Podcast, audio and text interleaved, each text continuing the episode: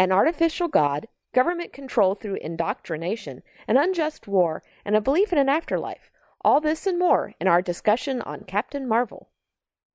Are you just watching? Episode 90 Captain Marvel.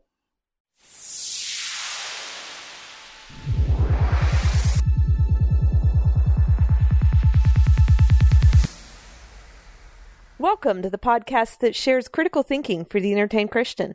I'm E. Franklin, I'm Tim Martin. and we are doing what was going to become somewhat natural from this time of year. Next couple months, I guess. yeah, I don't know. We may have to wait until May to do Endgame. Oh, that's yeah. I guess it comes. It well, comes no. out the end of April, so we wouldn't have Is it time. the twenty third or yeah, something? twenty sixth, I think. Twenty sixth. Twenty fourth or twenty sixth, somewhere. It's near the end. We wouldn't have time to get a get anything out, so we may have to do May. Yeah, so we both went to see Captain Marvel. I've seen it twice. You've seen it twice. I have. It's uh, pretty rare I get a chance to actually see a movie twice. This movie is got a somewhat unknown cast of composers and directors and writers. Mm-hmm. The uh, the score is composed by Pinar Toprak. I don't know whether that's correct or not for her name. Uh, I've never heard of her before, and I've never heard of anything on her filmo- filmography. So she is definitely an unknown for a movie this size.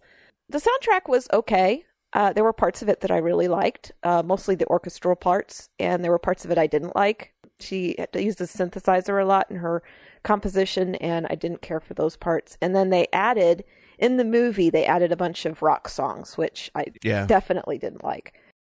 It's they seem to really enjoy doing that, particularly in the Marvel movies, Mhm. where you know they draw songs from uh, pop culture for the time in which the movie is taking place. Yeah.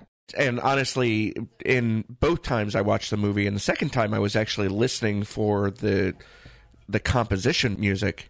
Both times I noticed the pop music much more than the music specifically composed for the movie. Yeah. Yeah, I think that I mean they were they were trying to I think present messages at certain parts of the movie using the songs and because I can very rarely understand lyrics in that kind of rock music, the Hmm. messages were lost on me because I wasn't even hearing the words. But you know, that that's part of what we're going to discuss about the movie later. I think some of it had to do with some of the the social justice aspect of this movie. Yeah.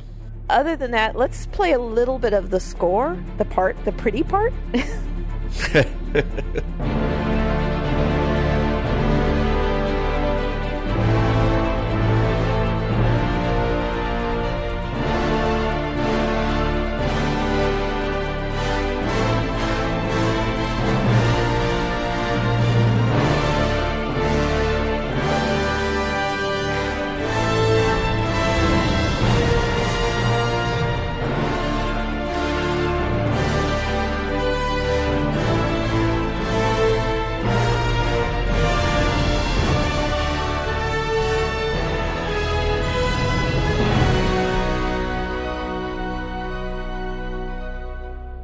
okay, so that's a kind of a piece of what I really liked of the music and the most of the soundtrack kind of fits the general mood of lots of action which is in this Mhm. movie. This movie is almost all action and the slow bits are not done as well as the action bits.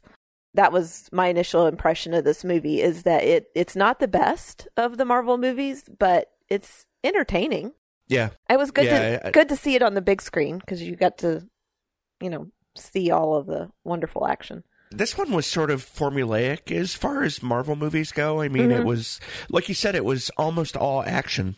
Yeah, uh, very few, very little downtime, and the downtimes that happened, I I don't feel like they really did that much for the story.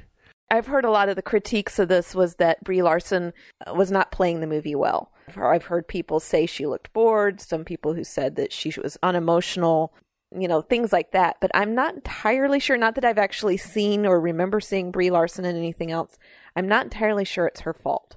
I think it may very well be the fault of the script and the fault of the director because a lot of times when actors are not doing their best, a lot of times it's the fault. They're either given really shoddy lines or the director is not pushing them. They're not directing. Let's put it that way. Uh, I guess uh, I sort of fall into the camp where I think Brie Larson could have done a better job. Yeah. And like you, I I can't recall a single thing that I have seen her in before, aside from Scott Pilgrim. And even there, her I think she had like five minutes of screen time. I don't know. I I think that I can justify some of her unemotional performance based on her character that she's playing because Mhm. I think that as we'll discuss later, I think that Carol Danvers was in a position where she was being forced over and over again. It was like a mantra mantra in her head to not be emotional. So if she's trying to present a character who is being forced to remove emotion from her actions and her thinking, then her performance might be a little unemotional. It's she had the snark down though. I mean, Yeah. uh, the character The sarcasm. had sarcasm down Yeah. to a, a science. Yeah. but for me, it was Marvel movies have a different scale for me when it comes to what I expect out of enjoyability. It's I don't think that they will ever make a Marvel movie that I don't enjoy because you know I I grew up reading the comic books and uh, seeing this stuff come to the big screen is really still a bit of a joy for me. Uh, so even the worst of the Marvel movies is still better than most Dwayne Johnson movies, for that matter. Yeah. I'm looking at you, Rampage. Um, but uh, it, you know, it had a, a great wild ride, and and it, it had a good overall mystery writing.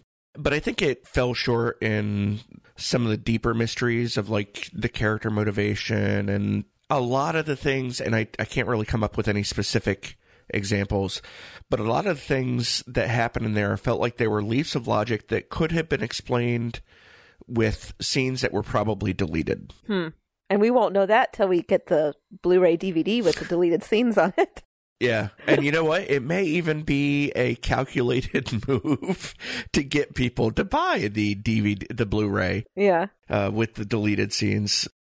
For me, when it comes to doing the Marvel movies, it really, when it comes to uh, doing any movie on Are You Just Watching that comes from other source material, when it comes to the critical thinking, we have to consider what the original author was intending, what message the original author was intending to purvey, Mm-hmm.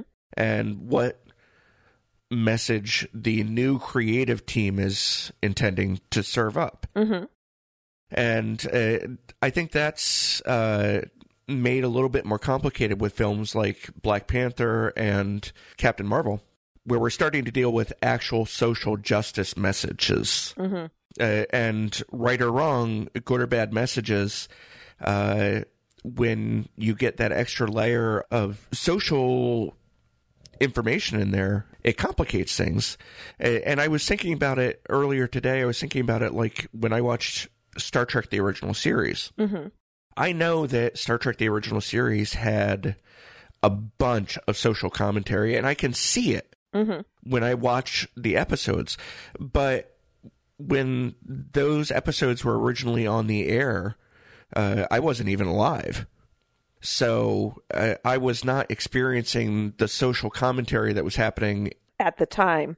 At the time, yeah, in the news, in the newspaper, at the water cooler, you name it.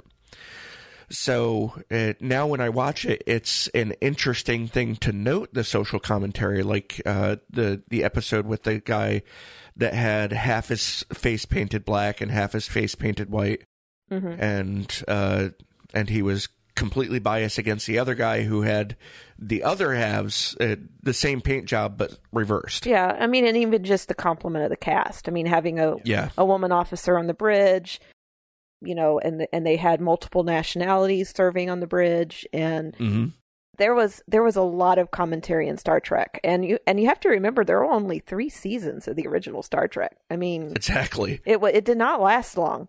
And the interesting thing about it, and this is one of the reasons I've always loved science fiction, is that science fiction can make social commentary by blowing things out of proportion without speaking to a specific to- topic on script. I guess is what Yeah. I'm trying to say Yeah. they they take it out of its current out of its current context and they deal with it in a different context so it makes it easier to see the points and the details you're trying to make without putting people's back up over what's the current context of the debate and Yeah.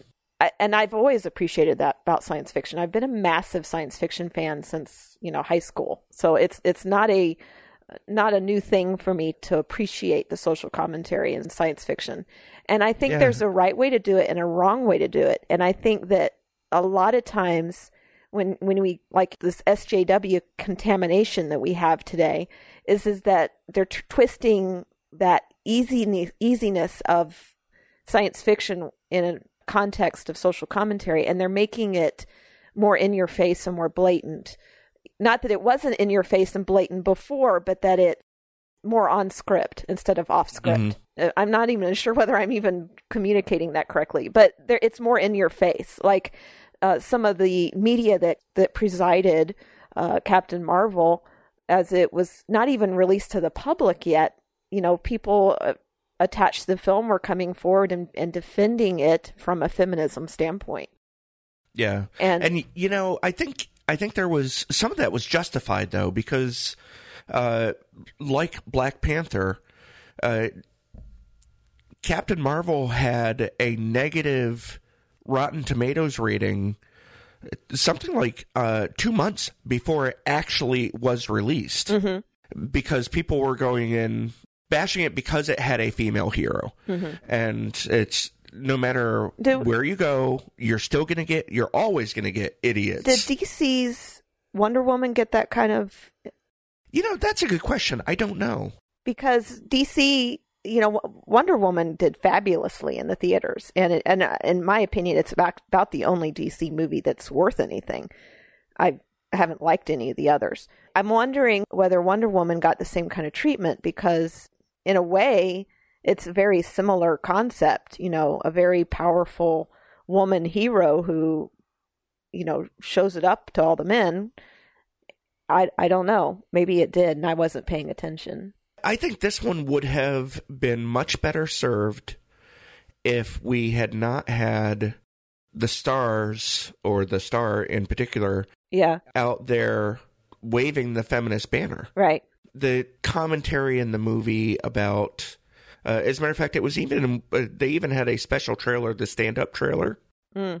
Yeah, which included much of the section from the movie where um, carol danvers is continually falling down and being put down and then getting by and getting those back around up. her her brother her father her classmates at the academy and then getting back up Right. and I think that scene in the movie would have been doubly effective, if not more so, if it had not been, Spoiled by the trailer. but not spoiled by the trailer, but if it had not been pointed to by the publicity train and saying, look, this is feminism. Yeah. This isn't feminism. This is empowerment. I, yeah, I, I think guess. it's human empowerment because Yeah. I think we what we lose in the intersectionality debate going on currently is that we dwell so much on and maybe this is me speaking out of my white privilege. I don't know. We have nowhere else to speak from, yes. so go for it.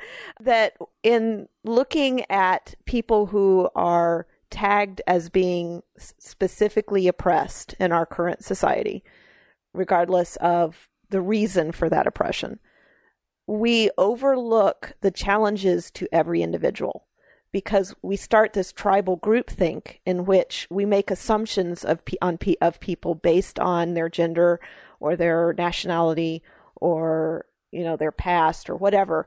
And and we start looking at people as a member of a group instead of people as a member of the human race.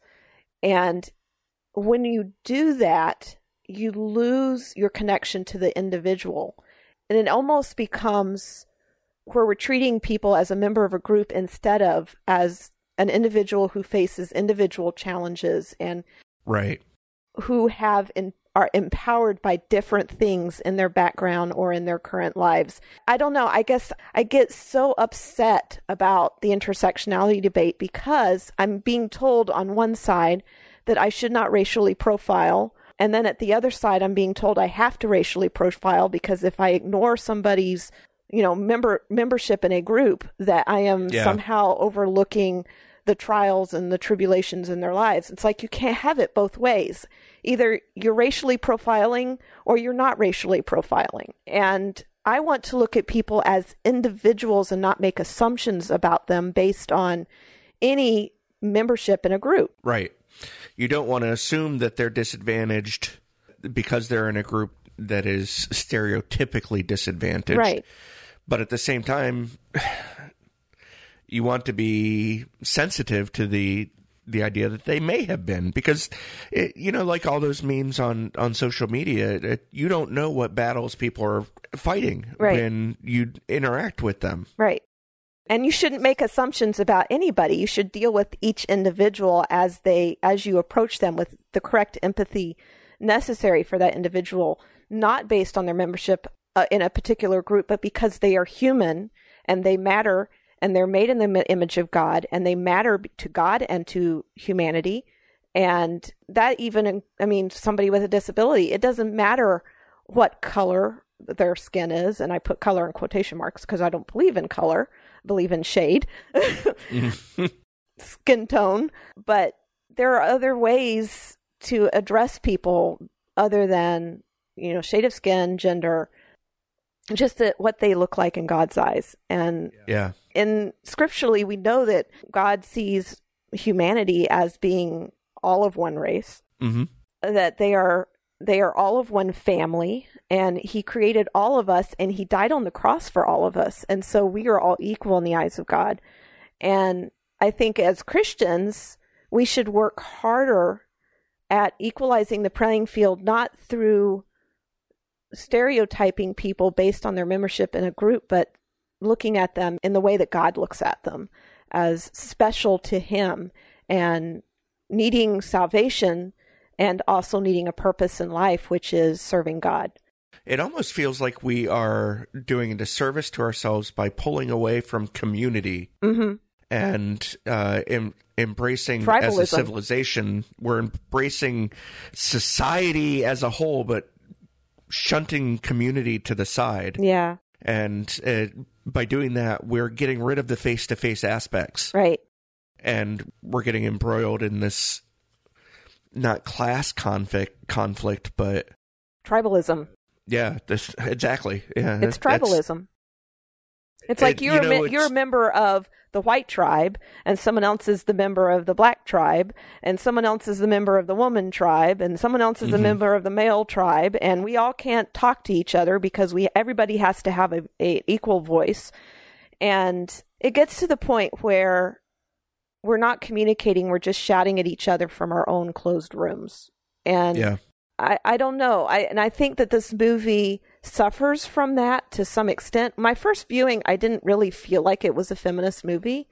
And Mhm. when I went back through and watched it the second time, I think somehow or another I was more sensitive to it the second time. So I caught a lot more of it. And I went both times with male friends, both who had significant reservations about seeing the movie, even though they were massive Marvel fans Hmm. Because of the press it was getting as being a feminist movie. They didn't want to go to a movie where men were bashed, and I don't blame them. And I don't feel like this movie went out of its way to bash men. No. There was The only men that he even suggested were bad were the ones in the flashback. right that, and I thought, and one was more humorous is when the Kree were scanning the the Flerken and Fury. and uh, the the Flerken uh, scanned as being a very high threat, and Fury uh, scanned as a human male, low to no threat. So I thought that was kind of funny, but that was more of a It- humor thing than Maybe if they had also scanned a female and it just said low threat instead of low to none. yeah. I don't know. I didn't really sense that from the movie, and the feminism in it was more period because it was it was dealing more with the early '90s, late '80s. Yeah. I, I actually looked it up before uh, before we started our recording. This was right after Tailhook. And uh, for those of you who don't know about or don't remember the Tailhook scandal, it was huge in the military. It was a literal game changer for women in the military. To this day, we still have people looking back at Tailhook and taking one side or the other. Uh, Tailhook was a scandal that came out of a convention that happened in Vegas among naval and marine aviators. And what happened was the Navy and the Marines both had female aviators at that point, but this was in 1991. They still weren't allowed to do combat missions. And there were multiple, and we're talking dozens of sexual assaults at the Tailhook Convention. Hmm.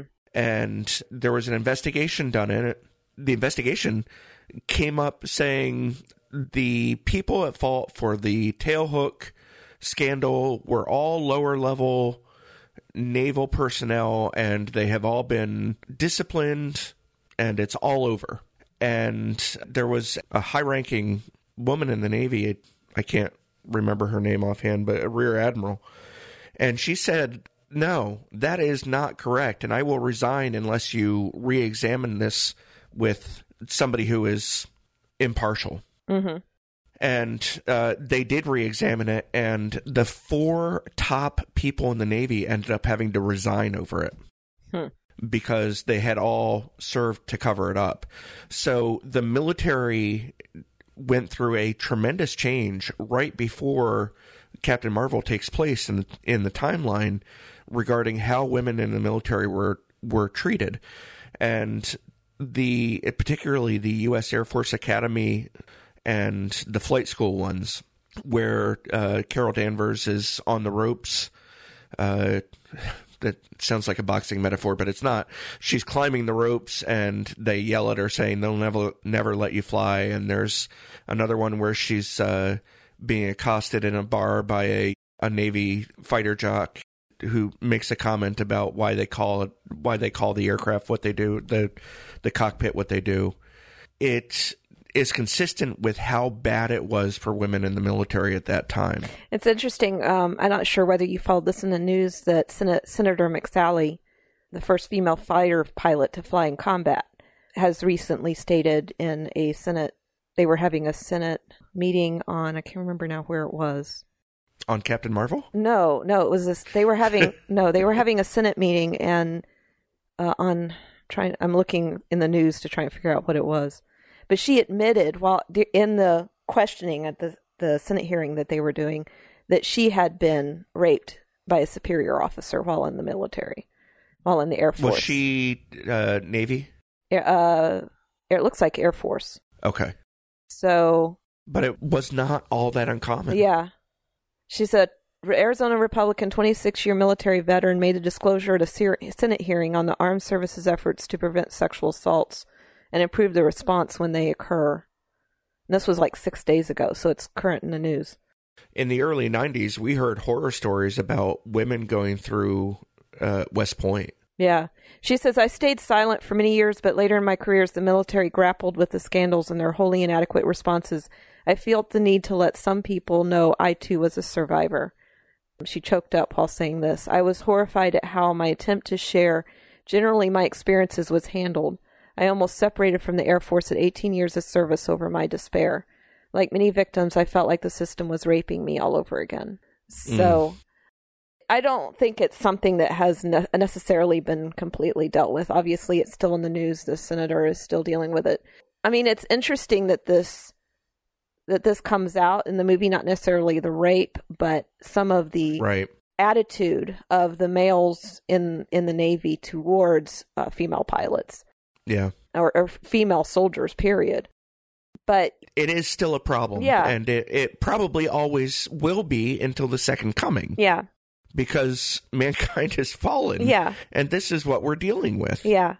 And I don't know. I guess I some of that may be because men are raised to think that war is the domain of ma- man somehow. hmm And and to some degree I would actually agree with that because men women typically are not warriors from the aspect of I mean they'll defend their family kind of warriors but Right. but make a Uh, career. female female warriors are the exception yeah, rather than the yeah. It's not. It's not part of our makeup to want to, in general. And once again, I'm Right. speaking from a membership of a group, and that may not necessarily be the the right position to take on this. But I don't think that's the way God intended women to be, and you don't see Him necessarily building up women as warriors in the Scripture. So I don't think that that necessarily fills the intended gender role for the way God created women.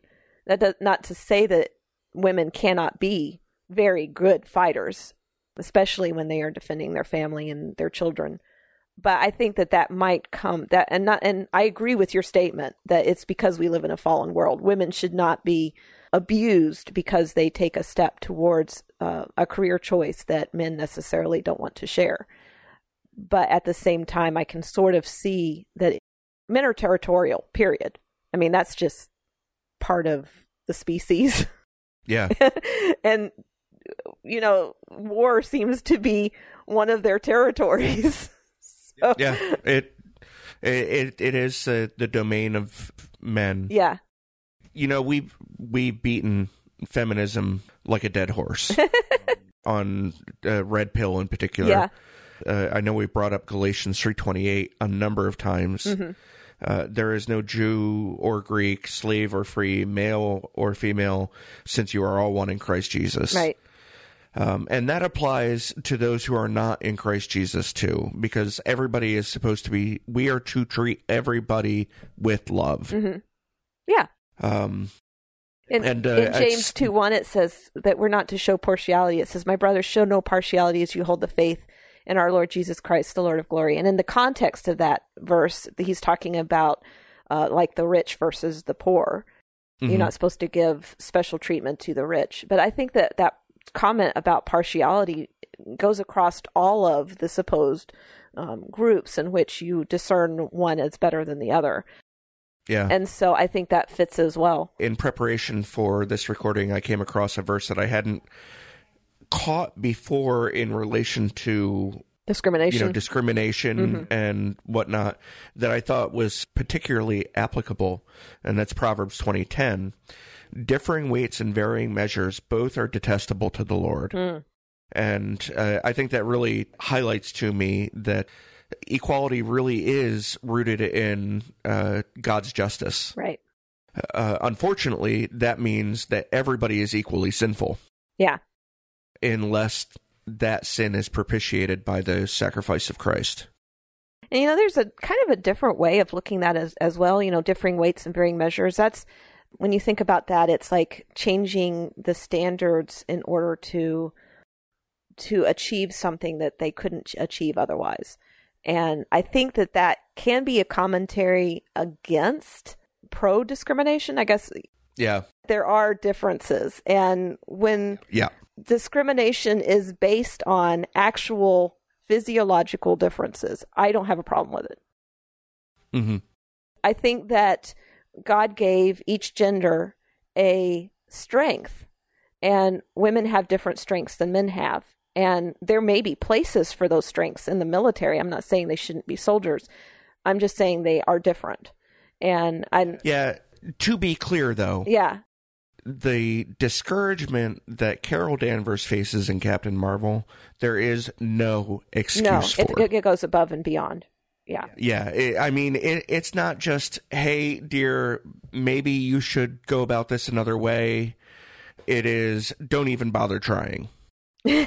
and uh, that, even thinking about the things that were said in the background during that flashback, it just still makes me cringe. yeah, But when the stars come out and wave the flag of feminism and point to the movie, it, like we said at the very beginning, it takes it away from the story of perseverance by one woman against uh, difficult odds, hmm and it contaminates it with the social justice ugliness. I like the way it was put in the movie, and this is part of the brainwashing that's against her being among the Kree. But there was near the end when she's fighting the Kree on Mar-Vell's lab. on her lab, Yes, her her ship, ship. yeah. So Yon-Rogg says, "Without us, you're only human." And I like the fact that he's he didn't say without us you're only a human woman. He said you're only a human.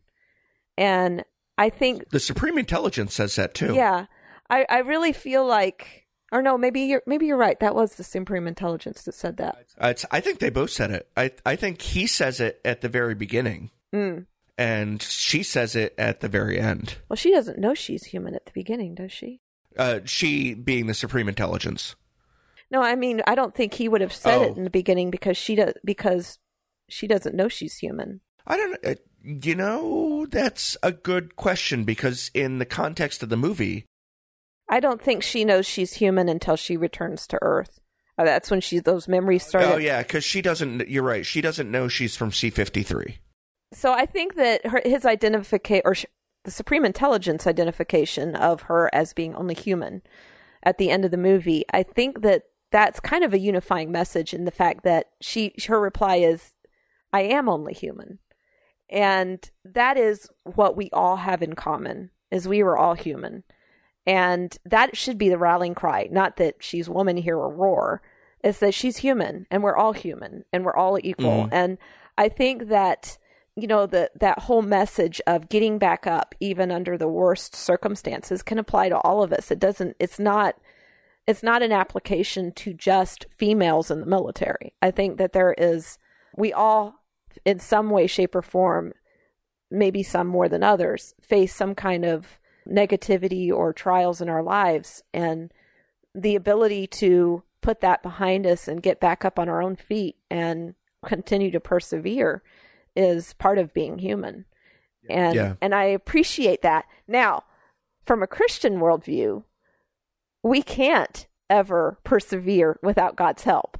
And so we have to kind of twist that a little bit in that we do need God. We can, it, if we're always trying to do it by ourselves, you know, prove that we are the best and we can do this. And that mm-hmm. whole message that we get from secular entertainment about, you know, follow your own heart, be your own man, be, you know, overcome all odds. That's not who we are as Christians. And Right. we are, we overcome odds through Christ because in, in Christ nothing is impossible. But in Christ nothing is impossible. There's lots of things that are impossible without Christ. You know, just to kind of including salvation. including salvation, right? So we put that little twist back on there. Now, I, we haven't really given away much spoilers at this point. We didn't warn anybody that we would. I'm assuming most people who will listen to this have seen the movie, but if we continue further, we are most likely going to spoil the movie. So yeah. if you haven't seen the movie yet and you don't want it spoiled, I strongly suggest that you quit listening now and come back. All right. I think we're going to leave that massively diver- divisive argument behind us and move on to some of the other uh, Christian critical thinking things that happened in this movie. One of the first things that slapped me in the face in this movie was the Supreme Intelligence, and it came up almost in the first scene. She wakes up and goes and fights Yeah. has has this little joust with um with her commander and leader and he Mhm. tells her at some point that if she doesn't control her emotions he's going to make her stand before the supreme intelligence and answer for it It, it was almost like I'm going to tell Dad. yeah and then of course she does lose control and so he takes her and i you know part of this and we can deal with this a, at a later topic part of this is their attempt to control her because uh, they are trying to uh, brainwash her into being a good little Kree and so we can deal with that topic when we get to it but when they bring her to the Supreme Intelligence, they actually have the little subtitle that comes up on the screen that says the Supreme Intelligence AI leader of the Kree. Mhm. And so I was thinking, is like, okay, these people literally built their own God because an AI is an artificial intelligence. You have to create it. It's artificial. That's what artificial means. You created Yeah. it. So they created their own God. And that's what you see happen throughout the Old Testament and still happens today. We create God in our gods, gods, little g with an S attached, in our own image. And then we worship them, which makes absolutely no sense. Well, because why would you worship something that you created? You know, it, it goes even deeper than that when you take it the comic book into the comic source into consideration. Mm-hmm. because the supreme intelligence in the original comic series was originally designed by taking the minds of the greatest Kree who uh, the most intelligent and wisest Kree who ever lived and uploading them to a, a mainframe Mm. and that t- upload eventually coalesced into its own intelligence so it, and throughout the history of the Kree in in the comic books, it started out as just an advisor. Uh, so it was like um, a committee, and it uh, was only you know advising Yeah. until until people started deciding that its word was law. Mm-hmm. And it moved from advisory capacity to ruling capacity to this deity like status that we encounter in Captain Marvel. Yeah. And I thought it was also interesting that one of the other comments was the supreme intelligence appears in the form our subconscious chooses that no one can look on the supreme intelligence in its true form. I'm like, well, it's a it's an artificial intelligence. It's probably just you know a computer bank or something. You know? Yeah. What is the true What form the of an true form? artificial Yeah. intelligence? oh, that's what they did in Matrix when they were sitting, uh, you know, looking at all those green numbers and letters. Uh-huh. That was that was the true form of the supreme intelligence. Yeah. It was very interesting that this is a movie from a science fiction standpoint, which I'm assuming, though this may be a poor assumption, that it's more of an atheistic, humanistic point of view that guides, you know, this kind of science fiction. And yet they show them building their own god and and following it, and uh, and then interestingly enough, both the Kree and the Skrull have references to an afterlife in the movie uh, because w- before they start their mission, in the one in which Vers is, I have to go by her Kree name, uh, Vers is abducted by the Skrull. Uh, before they go down on that mission, they kind of finish their briefing with, "We must all be ready to join the collective if that is our fate." Yeah. And this is a type of reference to a type of afterlife and some kind of belief that there is something after something after you die. Actually, it, in this case, I think the collective is the supreme intelligence. Mm. Yeah, but Um, because I think what they're referencing is, is being uploaded to the system that become that is the supreme. Intelligence. You would have to capture their intellect when they die in order to do that. If that's an Yes, phys- you would. physical.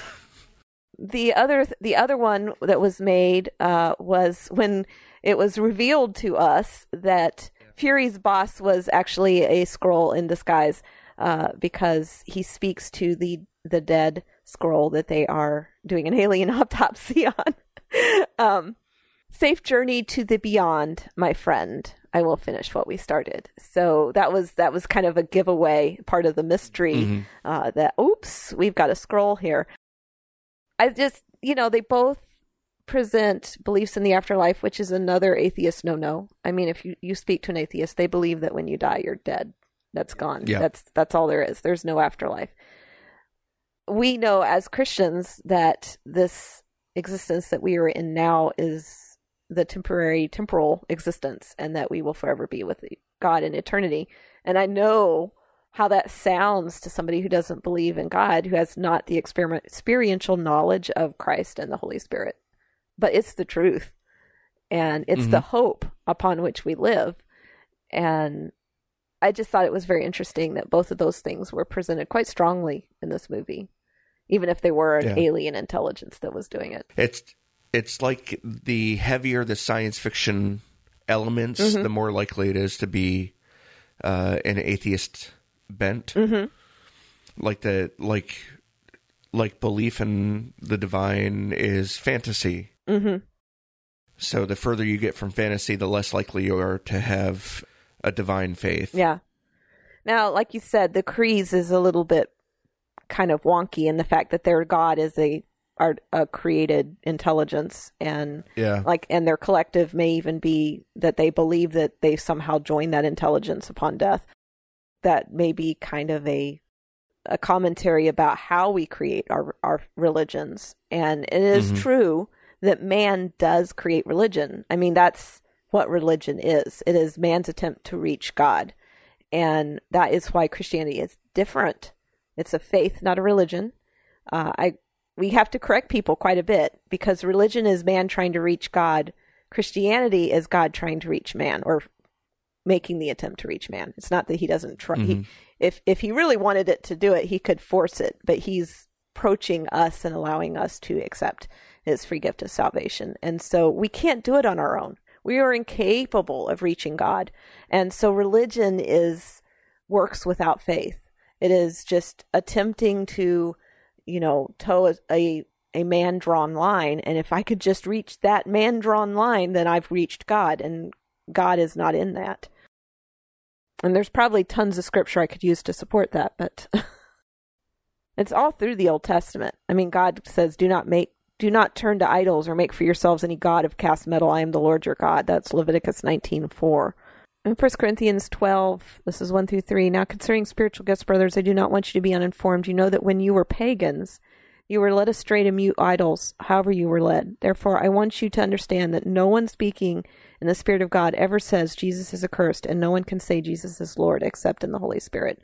Um, this is a reference to the fact that God is a living, breathing spirit within us, and uh, there, he's not mute. He actually speaks into our lives, which I think is an important difference. Colossians 1:16. Yeah, for all for by him all things were created in heaven and on earth, visible and invisible, whether thrones or dominions or rulers or authorities, all things were created through him.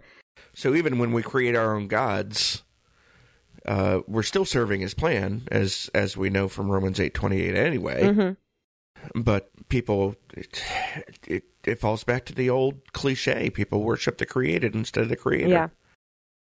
You just end up back in Romans every time. the next thing that is really a heavy theme that comes forward quite a bit in this movie is the concept of an unjust war. And I think that we may have dealt with this at some point in another episode, but for the life of me, I can't think of which episode it was. But there were several there were actually two main quotes in the movie. Uh, one was spoken by Mar-Vell in one of uh, carol's memories of her. Um, the wars the wars are bigger than you know. And this was before you know obviously she knew that that Mar-Vell was an alien. Um, the wars are bigger than you know. I have spent half my life fighting a shameful war. And so she was working on something to end wars because she was tired of fighting a shameful war. And then the other the other quote that you uh, heard was when the Skrull leader um, was trying to get through to Carol that she was being used by the Kree, and he says, "I just want you to know that you're on the wrong side of an unjust war." So the concept of an unjust war, and like I said, I think we've dealt with this before, but for the life of me, I can't think what it is. There were two other quotes in here. Uh, this is war. My hands are filthy with it too. This was spoken also by Talos. Talos the Skrull. And then war is a universal language. And that was a quote that was spoken by Fury to Carol when they when she is first telling him that there were aliens in, invading Earth and they were part of Yeah. a bigger war. Uh, which I also thought was interesting because I don't consider war to be a universal language. You usually hear of love or music or something like, you know, emotional being referred to as a universal language, not war. I just thought that was kind of interesting. Yeah, it's, sort of um I think the line is sort of a stretch, Mm-hmm. but it, when it comes down to it, every society ever Has- has, had war. Yeah, understands what war is. Yeah. Yeah, so I mean, it, I see where they're coming from, but it, a universal language is sort of Something everybody has in common. A point of Yeah. reference. Yeah. Now, I think from the standpoint of Christians, and this is difficult because I know there are some sects of Christianity that men even will, uh, you know, object to fighting. Conscientious Yeah, objectors. conscientious objectors completely object to fighting in any way. I don't know that that's necessarily scriptural, but at the same time, I, from a standpoint of who you're fighting, I think it kind of depends on on yeah. but there does come a point where, as here in the states, especially, we have this tendency to to think that uh, when it comes to political infighting, or even choosing who is our enemy outside in the world, that we tend to take a a Christian sta- uh, point of view on that. You know, think that we put God on one side or the other, whether He is on that side or not. And I think we need to be very careful when we choose our enemies that we are choosing biblical ones. And Right. the main biblical enemy is is not people because people we're supposed to love our enemy and jesus says this in in the sermon on the mount uh, in matthew uh, 5 i believe he said that you're to love your enemies do good for those who hate you and despitefully use you and so Mhm. there is this this concept of we don't have enemies who are people because God created us all to be part of the human race. We all have that special image of God in us and we all have the potential for salvation and eternity. And so we don't look at people as being enemies, we look at people as lost, unsaved people who need Christ. And Yeah. because of that, that should change our perspective on war because war is not against people. War might be against ideas, it might be against behavior, radical behavior, it might be against I'm trying to think of some of the things that that we have a right to stand against, but we don't stand against the people. Is what I'm saying. Right. We we stand against terrorism. We stand against terrorism, we stand against it's oppression. oppression. It's yeah. It's uh, the the war on terror is the most recent example that uh, that I can come up, uh, particularly after 9-11 Mm-hmm. when uh, HW or not HW when uh, W Bush uh, George W Bush said uh, if you're not uh, if you're not standing with us, you're standing against us. Mm-hmm. Um, but it's you know speaking from a from a, a vet's perspective, I, I always fell back to to Romans uh, 13, 1 through six, which I won't read in its entirety, but basically it it talks about uh, the government being established by God. right. So when you do what the government tells you to, you're you are honoring God's uh, placement of that government over you. But that doesn't mean that the government has carte blanche to tell you to do things that are uh, unethical or unmoral. And the military uh, doesn't expect you to obey unlawful orders either. So, in regard to what we're called to do, I I look at Romans thirteen still, but uh, but eight through ten. Do not owe anyone anything except to love one another, for one who loves another has fulfilled the law. The commandments do not commit adultery, do not murder, do not steal, do not covet, and any other commandment are summed up by this commandment love your neighbor as yourself. Mm-hmm. Love does no wrong to a neighbor. Love, therefore, is the fulfillment of the law. Yeah. And I think that should be the guiding principle, regardless of if you're airman, marine, soldier, sailor, or civilian. That should be your guiding principle, all while abiding by the civil authorities that God has placed over you. There's an interesting. Um, I I subscribe to the Daily Wire, and Ben Shapiro has this uh, Sunday special that he does every week, in which he advertise. He usually has a conversation with somebody um, about maybe somebody who has a book out or something like that. And the the one from this last Sunday struck me. It was very very good good one, and I highly recommend it. I think you can listen to it on YouTube, or at least most of it on YouTube. You'll hit a paywall, I think, on the last question. Hmm.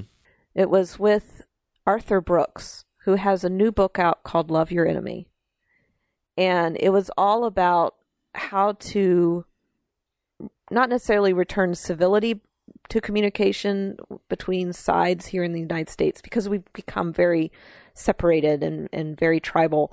Um, it was about how to love your enemy. When when you're having conversations, you see people as people, not as ideas that you're against. Um, Mhm. And it was just it, it was really terrific to listen to because it, it reminded me that even when I disagree with somebody, and we keep saying this over over again in Facebook because we, we keep getting this now, especially if you're on the right, you know, if you if you're in favor of guns, then you're in favor of you know killing babies, you know, in schools, or if you're against homosexuality, then you hate homosexuals, and you know, just uh, there, whatever position we take, it's always taken to the extreme, and to be reminded that when when you're having these conversations that we always want to say that you know disagreement is not hate but if you despise the person you're talking to that is hate so you have to find a way to hold your positions without hating the person who disagrees with you and it's it was a good reminder to me and I highly recommend this particular episode of the Sunday special. It's not even political. It's just all the whole conversation is about how do we get beyond you know reacting to people when when they're mean to us? How do we how do we show that. Love that we have for people even when you're on at odds, you know, philosophically? Uh, it, it was just really good. It was a good reminder, and I highly recommend listening to it. I'm going to if we a, if we can find it online, we'll put it in the show notes. Yeah. The last topic that we had to discuss was about being brainwashed, and I wanted to draw a connection between the unjust war, the idea of the unjust war as presented in Captain Marvel, and being brainwashed, because there is a tremendous amount of uh, a propaganda that's presented to the viewer during the movie, uh, particularly anytime that it's the scene is taking place in Kree society, mm-hmm. whether it's on the planet Hala or among the members of this Kree special forces team that that Captain that uh, that Vers is a member of, and that propaganda is actually feeding into these the the first level of brainwashing that we're seeing. Mm-hmm. And this really goes into spoilers, but the Kree are constantly bombarded with facts about how the Skrulls are it, are invading and encroaching on Kree space, and they are impersonating loved ones in order to uh, further whatever the Skrull agenda is. It never really says what the Skrull agenda, what the Kree present the Skrull agenda as. And, and, the really weird thing is, they're even taught every time they meet somebody to go through this like mantra of checking their memories to see whether they really are who they say they are, because the Skrull can only have like immediate current memories; they can't have past memories. Exactly. So that's brainwashing happening on a global scale or a, a civilization level scale for the Kree. Mm-hmm. And in the background, we uh, you don't really find it out in the movie, but it's suggested in the background that the entire effort is by the Supreme Intelligence. Well, you know that's the best way to maintain maintain control is to unite unite people over a common enemy. So yeah, we do we've done that all the time, even here in the states. I mean, we in fact it's even mentioned in the in the movie because Fury says that you know he's giving his past, and he says that most recently he's been writing a desk trying to figure out who the next enemy is.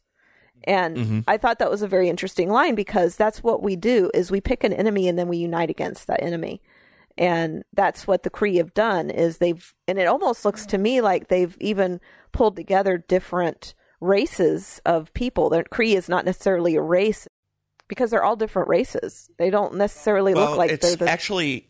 Uh, yeah, it's the bluer you are, the more pure a Kree you're supposed to be. Uh-huh. Um, but Ron Yag, uh-huh. was that it? He wasn't uh, even blue. He was still Kree, yeah. but he wasn't blue. Yeah. Uh, it's the only way you could commander. tell them apart was their eyes. Yeah.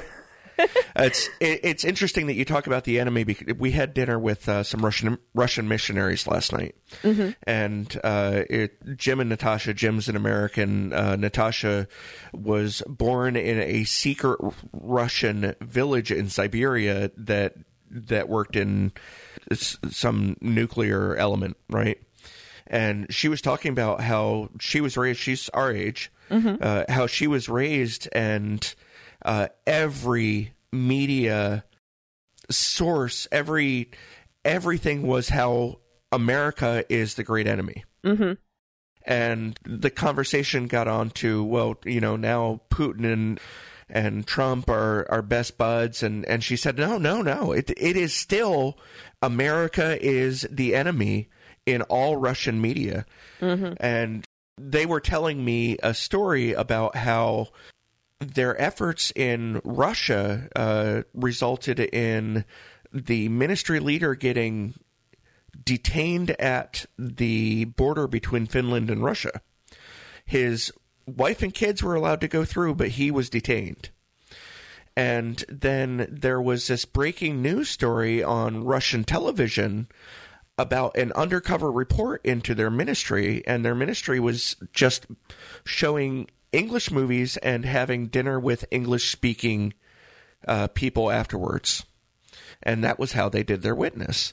But this this investigation showed clips from their ministry, including a baseball game. And in the baseball game, it had one of the Russian gals up at bat, and run and you know hits the ball and runs with the bat. And they took the clip of her running with the bat and made it look like she was running after one of the people who was trying to convince her to turn against the government. And that's the kind of brainwashing on a civilization scale that was happening with the movie too. It's mm-hmm. it, it's just so easy to take things out of context. Yeah, yeah. exactly. Take yeah. little images and put them out of context. Yeah. And we have to be careful even of that here in the states. I mean, we we our media is basically a propaganda machine and we have to be careful uh, not necessarily who we trust, though that is part of it, but to take everything in context. And mm-hmm. like my my favorite thing to do is instead of watching the talking heads telling me what happens i like to go watch it for myself. Like it has to do with hearings on on you know i'll go to c-span and watch the actual hearing. If it has to do with you know something that happens you know somewhere or some tragedy or whatever i like to go on youtube and find the actual footage. I, I think if we all spent enough time instead of going for the sensational headlines and making our decisions based on those, we actually spend a little bit of time and research it. We would save ourselves from a lot of poorly held uh, positions yeah. on social matters.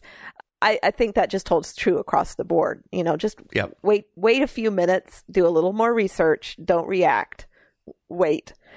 But when it comes to being brainwashed, I think we just we have to use some discernment because sometimes we even brainwash ourselves. We allow ourselves by staying in our own echo chambers to not hear all of the facts on a certain matter, and so we we are allow ourselves we we volunteer to be brainwashed to hold a certain position. And I do believe that holding a you know allowing somebody to focus an entire civilization against an enemy, a particular enemy, is definitely a form of societal brainwashing and and it is for control it is so that they can control the masses and we see it done in as you said the the Russian Russian context and we see it done in the Muslim context because the whole point of of a lot of these uh, Muslim sects I'm not saying Islam in general but a lot of these you know Muslim sects that are so mm-hmm. uh, busy doing terrorist uh, actions is that they focus you know these people on a and an enemy, you know, the, the evil West. And they brainwash them to believing that if they do something, if they die in martyrdom in, in destroying the great enemy, then, you know, that they, yeah. they get a, a better heaven and, or a better paradise. So we see it in a lot of ways, even here in the States, I mean, in our world today. I mean, this is, this is something that we deal with on a regular basis and that's sort of the level of brainwashing that we see on the, the, second level that we see in the movie, the level of the brainwashing of Vers. The the brainwashing that, that you mentioned of uh, uh, in um, the violent sects of Islam, mm-hmm. the more violent sects of Islam, I should say, I guess, uh, is the same brainwashing because they brought her in with uh, no memory of who she was. I, I don't know. I don't think it ever specified whether or not they wiped they, it. They I wiped think, it. Yeah, I think they may have intentionally wiped it. Yeah, because she when they well, you, you never know. She, she was hit by that energy. It could have short circuited her brain. I don't know, but I I get the feeling because they're constantly trying to make sure that she does not press on those memories, on those dreams. Is kind of like some of the comments they make to her, you know, like control your impulses. Um, you struggle with your emotions. Humor is a distraction.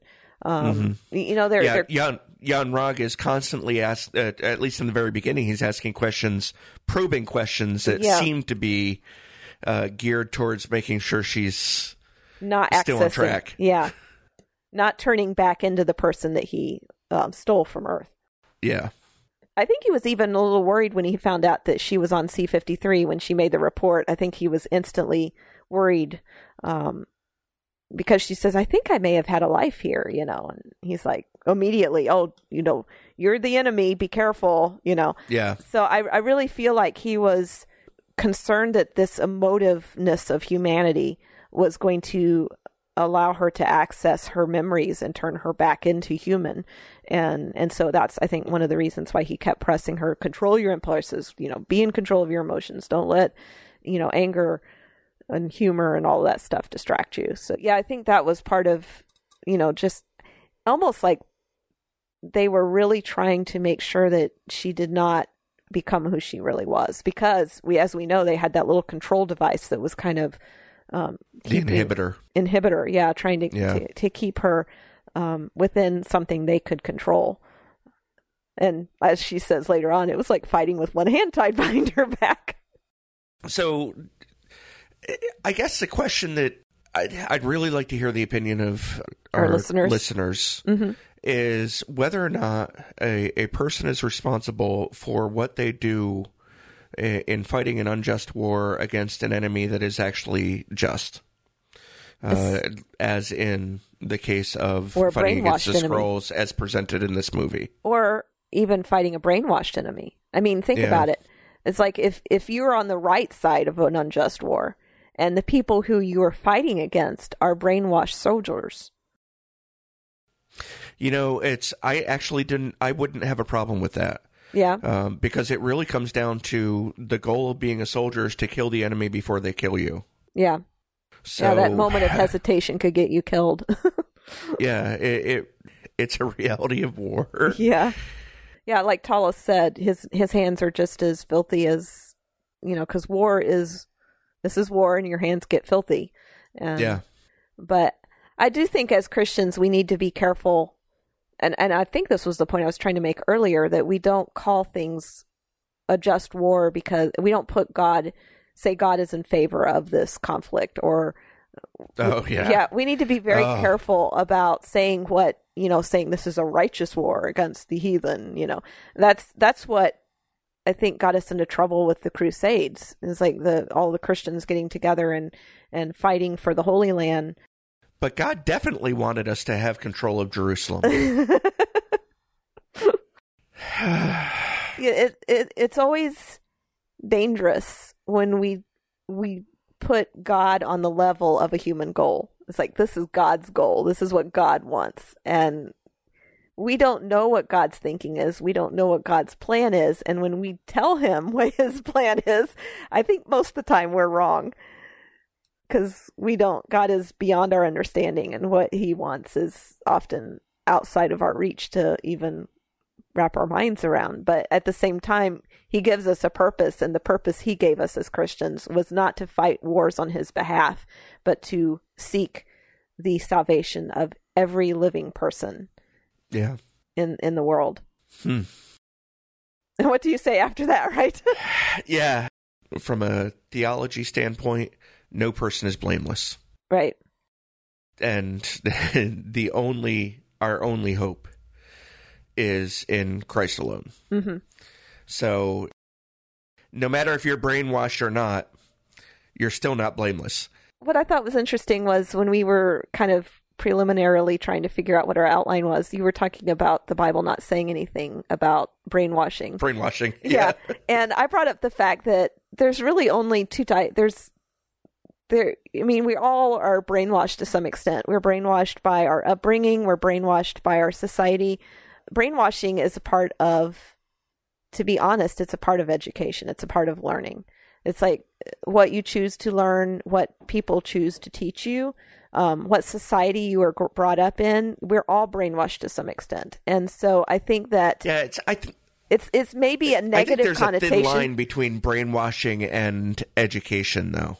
Well, here's here's the point I'm trying to say is it's all what the connotation, the spin that you put on it, because there is bad brainwashing, and then there is um, what in, what you would consider indoctrination, in which you Mm-hmm. you indoctrinate somebody in the beliefs and in the values and the uh, mores, the morals, you know, of of your culture or of your faith. Um, I believe that even Christianity, some, to some extent, is an as a form of indoctrination because it even says in Scripture that you are to to train up a child in the way he should go. Start a youth out on his way, and even when he grows old, he will not depart from it. Proverbs twenty two six. This is this is how we raise our children. We indoctrinate them in the values that we hold as va- as individuals. Now, sometimes those kids will grow up and hold different values. Um, society might teach them a different value than your fam- their family teaches them, and that when they grow to a certain age, they have to choose which of those values they are going to believe in, and that's what causes risks in families sometimes because you know they choose to spurn the indoctrination of their youth and go the direction of a different way. And even somebody who's raised as an atheist who comes to Christ and later in life, they are spurning an indoctrination they were raised in. So it's Mm-hmm. we're we're all reach God on some level, but when we raise up children, there is a, some form of indoctrination there, and that is Yeah, a it, type it's of a good thing though. It's I a mean, good if thing, you do yeah. it well. you know, brainwashing has a bad connotation because that's like the bad side of indoctrination. but yeah, it's it, it's. I looked up the definition for brainwashing, Mm-hmm. uh, and it, it it says a method for systematically changing attitudes or altering beliefs originating uh, originated in totalitarian countries, especially through use of torture, drugs, or psychological stress-induced techniques. Mm-hmm. So um, it's, I guess, on a more uh, granular level, brainwashing involves the changing of attitudes that have already been uh, taught or established, and that's what Vers went through uh, because she was someone else entirely, and they changed her. right. But, and but on uh, a society level, it was more indoctrination because most of these people were raised to believe that way. exactly, yeah, So it was. It, I mean, it can be indoctrination can be negative and it can be positive. I mean, it just depends on the level upon which you allow free thinking. I think that that's actually an aspect of Christianity, and that we do not bar people from exploring other ideas. We because we know the truth, and the truth shall set us free. So there's no reason to be concerned about what you're what you're exploring if you're exploring mm-hmm. things honestly. Uh, I think that a lot of people, I can think of a couple off the top of my head, came to Christ because they openly explored. You know, the, the you know they actually tried to disprove Christianity and ended up proving it. And Yep. uh, I think that that some aspect of that comes into. I mean, if if you never question what you believe, then do you really believe it? Because it it you have to at some point in your life go sit down and, and make it your own. Um, especially if you're raised like i was in a christian family you have to Yep. at some point question that and go am i am i saved based on you know what my parents taught me? Or am i saved because i have had a personal experience of christ and he is part of my life and i feel the holy spirit guiding me? And every child who's been raised in a christian home must must go through that stage or they may not actually have a true personal relationship with Christ. They may be just riding the coattails of their parents. That is our show for today, and our episode, I should say. And I will tell you this uh, Are You Just Watching We'll be facing a network change here coming in the future. That means that we need our listeners to step up because as we lose the support of our network and go independent, we will have more of the technical backside of things to maintain. We no longer have the safety net of our network. We would dearly appreciate the support of our listeners. If you would go to patreon.com slash are you just watching and consider a monthly gift to keep us running. If you like what we do here, this is a critical time for us. We need to know you're out there and that you want to keep hearing these episodes because uh, we have some big decisions to make in the next month or two that are going to be critical in whether or not uh, we continue uh, to bring you these episodes. So we do want to give our uh, thanks to our current patrons, Amanda John, Craig Hardy, Richard French, and Stephen Brown II. And we hope that you will join that list uh, here in the future to help us know whether you want us to continue because this is a critical time. The Noodle Mix Network is shutting down as of the summer, and we will either be going independent or finding some other network to take us on or closing the po- podcast. Those are our options. Mm. So we would really dearly like to hear what your thoughts are on that. Yes, please. Yes, you can give us your feedback. You can sh- comment on the show notes, which will be at areyoujustwatching.com slash 90. You can call us at 903-231-2221 until that phone number no longer works. We may have to work on that as well. Uh, I didn't even think of that one. Yeah, you can always give us feedback at feedback at areyoujustwatching.com. Uh, please come join our discussion group. It's on Facebook. Just look for Are You Just Watching? There's a group and there's a page. R- really easy to find. Uh, join the group. Uh, it is closed, but we will accept almost anybody at this point. And not that we're desperate, but that we don't have any uh, standards by which to reject anyone yet. So we are we would dearly love for you to join us. And you can follow me on Twitter at Eve Franklin. And you can follow me on Twitter at Rencheple, R E N C H E P L E. And we certainly hope that you will subscribe and rate and review us in iTunes. There are now other forms, uh, pod, podcast forms as well that you can follow us on. And just let us know that you're out there and, and let us know what you think. Uh, give us some feedback. We need, we do have some big decisions to make soon. And we do appreciate all of our listeners, even the ones that are silent. We don't know we're there. Um, Yep. We appreciate every single one of you, and we thank you so much for listening. I'm Eve Franklin, I'm Tim Martin. and don't just watch.